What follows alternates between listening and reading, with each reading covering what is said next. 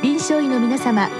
入気の論剤のパイオニア恐林製薬がお招きするドクターサロンにどうぞ。今日はお客様に横浜市立大学肝胆膵消化器病学主任教授中島敦さんをお招きしております。サロンドクターは青い会柏田中病院糖尿病センター長山内俊和さんです。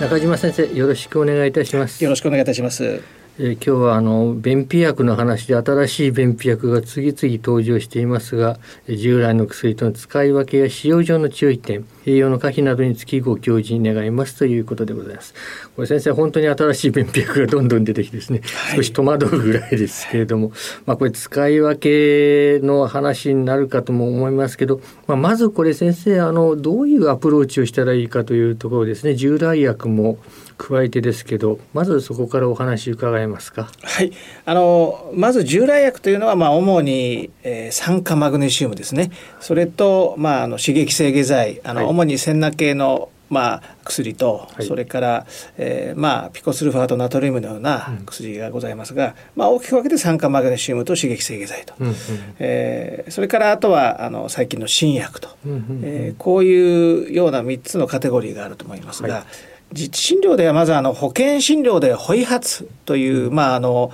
ガイドラインがございまして、はい、まずは従来薬を使いなさいということになっておりますので、特別な問題がない限りは、まあ、通常ですと酸化マグネシウムのような一般的な便秘薬を使うということになると思います。うんこれはもう第一選択薬としてはほぼ揺るぎないと考えてよろしいですか、ね、そうですね。まあ刺激性下剤を最初にお使いになる先生もいらっしゃいますけれども、うん、刺激性下剤の位置づけはあくまでもあのレスキュー薬として、えー、通常非刺激性の下剤ですよね。うん、あのまあ酸化マグネシウムとか新薬でもいいですけども、うん、非刺激性の下剤を使ってそれでもダメな時に使うというのが刺激性下剤の位置づけになっております。はいでまああの酸化マグネシウムこれはまあ一応あの老いも若きもあまり性別も問わずと考えてよろしいわけでしょうか、はい、あの酸化マグネシウムっていうのは200年前にシーボルトが日本に持ってきて以来 中で使われてますので非常にそういう意味では日本人はあの処方経験が豊富でい。いんですけど、はい、ただ残念なことに人生50年の時代であればあまり問題なかったんですけども、はい、人生100年の時代になりますとやはり電解質異常ですよね。特に高マグネシウム結晶の副作用がたびたび指摘されて、それによる副作用が問題になってきております。まあ、具体的にはどういったケースでは特に注意したらよろしいでしょうか？はい最近国内から出た論文なんかを見ますと、えー、まずは高齢者ですよね、ははそれからあとは腎機能低下者、うん、特に EGFR が60を切るような方は、うん、まあ少し慎重した方がいいんじゃないかと、うんそれからまあ量が多いのはもちろんあのリスクが上がりますし、はいはい、えー、長期投与ですね、うんそれからまあ併用であの注意があるんですけど、まあ、PPI とか三分泌抑制をしている時なんかは患者さんが服用量を増やしてしまうというようなこともあってって注意が必要ですね。うんまあ、あの使い方としては一応今2グラムぐらいまでは投与可能ですが、はい、まあ、腎機能などにちょっと問題がある場合あれ予知される場合は、まあ、1グラムぐらいと考えてよろしいでしょうか、はい、あのまあ、それに関する明確なエビデンスはないんですけども、うん、やはりフルドーズを高齢者や腎機能が悪い方に使うのはちょっと引けますので、うん、まあ、先ほど言いましたように腎障害がある方は半量ぐらいまで、うん、でダメな時には他の薬に切り替えると、それから本格的にやはり腎臓が悪い方はですね、はい、まあ、むしろ酸化マグネシウムは控えた方がいいようなこともございます。それ以外にあの吸収の問題とかそういったもので、えー、何かポイントというのはございますか、はい、実はあの酸化マグネシウムってのはプロドラッグでしてそのままでは効きませんので、はい、えー、胃酸と膵液によって塩化マグネシウムです。ねそれから、えー、炭酸水素マグネシウム、うん、で炭酸マグネシウムと薬効成分があります。したがって、まあ、食後飲むのが最も理想で。そうなんですはい、で胃酸と水液が必要ですからやっぱり PPI とかですね、はい、酸分泌抑制薬を投与すると非常に効きが悪くなると。それから依然的ですよね、はいはい、胃がない方は効かないということでなぜか結構酸化マグネシウム飲んでる方が多いんですけど。も そうですね、はい、で特にあの今まで酸化マグネシウムを飲んでる患者さんで、うん、PPA を投与することがございますね、胸焼けとか、そうすると途端に便秘薬が効かなくなりますそうすると患者さんはですね酸化マグネシウム、まあ、便秘薬は安全だということで結構倍とか3倍を飲んでしまう方がいて、うん、そえー、そういう場合はあの注意が必要ですね。先ほど少し出てまいりましたけどこれ食後飲んだ方がより有効ということでしょうか、はい、あの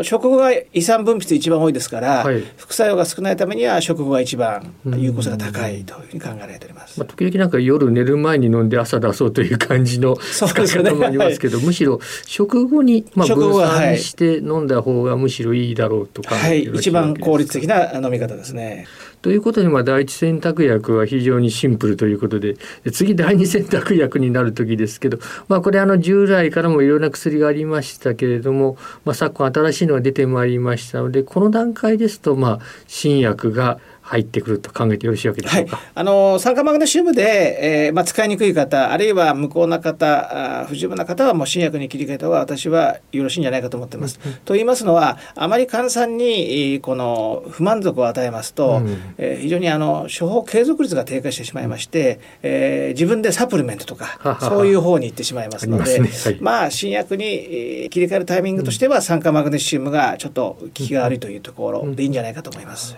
うんでその先生新薬非常に種類がありますので、はい、少し一つ一つ解説を願いたいわけですが、はい、まああの新薬はさまざまなものがございますけども最も我が国で最初に出たと言いましても10年ぐらい前ですけども、はい、上引きの変異薬と言いまして、まああの小腸の末端から腸液を分泌して、うん、えー、便を柔らかくするという作用で、うん、えー、まあルビプロストンというのが10年ほど前に出まして、うん、これはあのエビデンスレベルも非常に高くて、はい、えー、電解質異常は起こさないと。いうことで 安全性も高い薬でございます。ただ副作用としてはやはり下痢とおしんですね。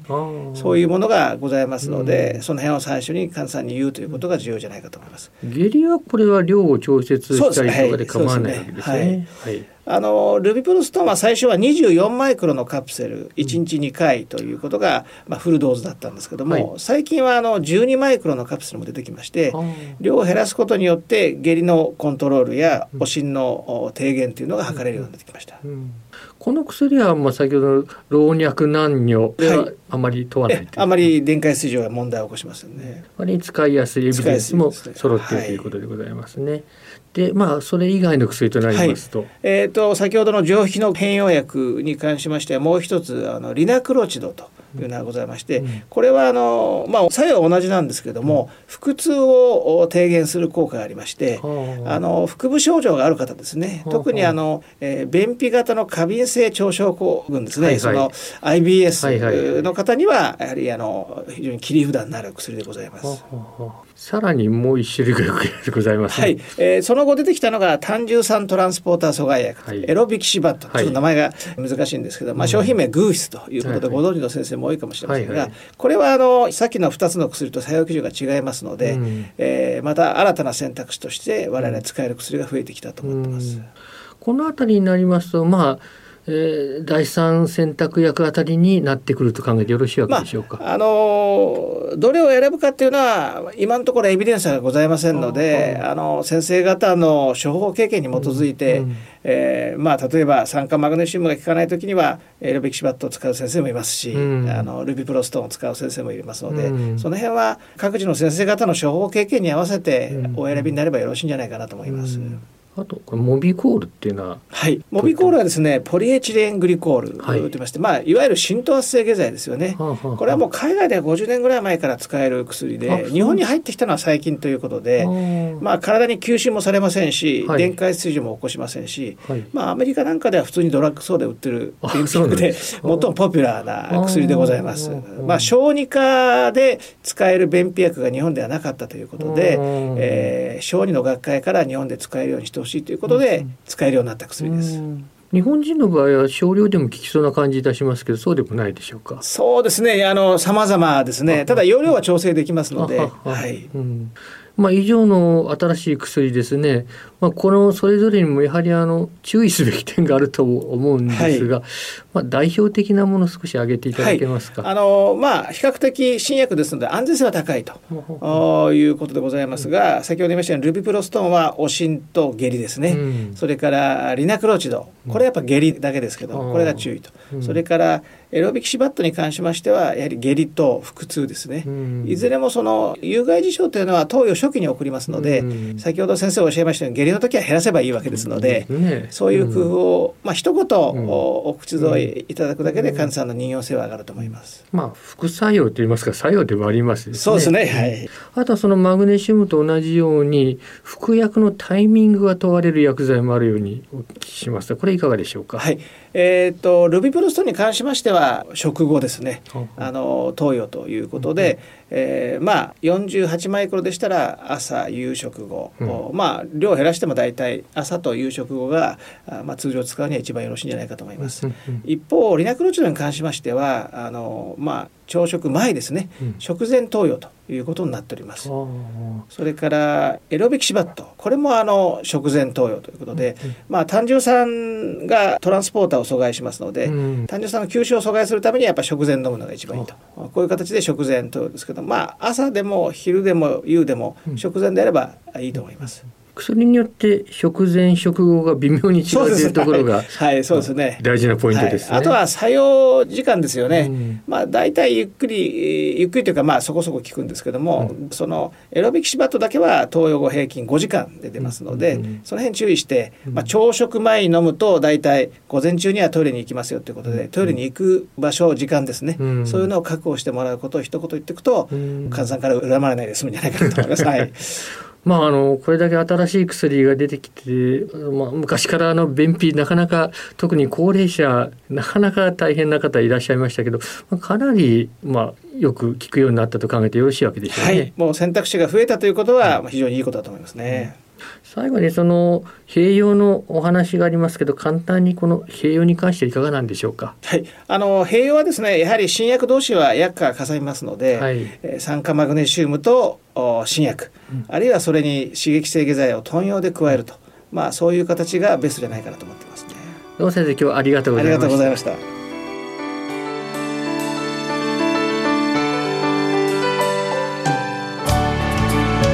今日のお客様は横浜市立大学肝胆膵消化器病学主任教授中島敦さん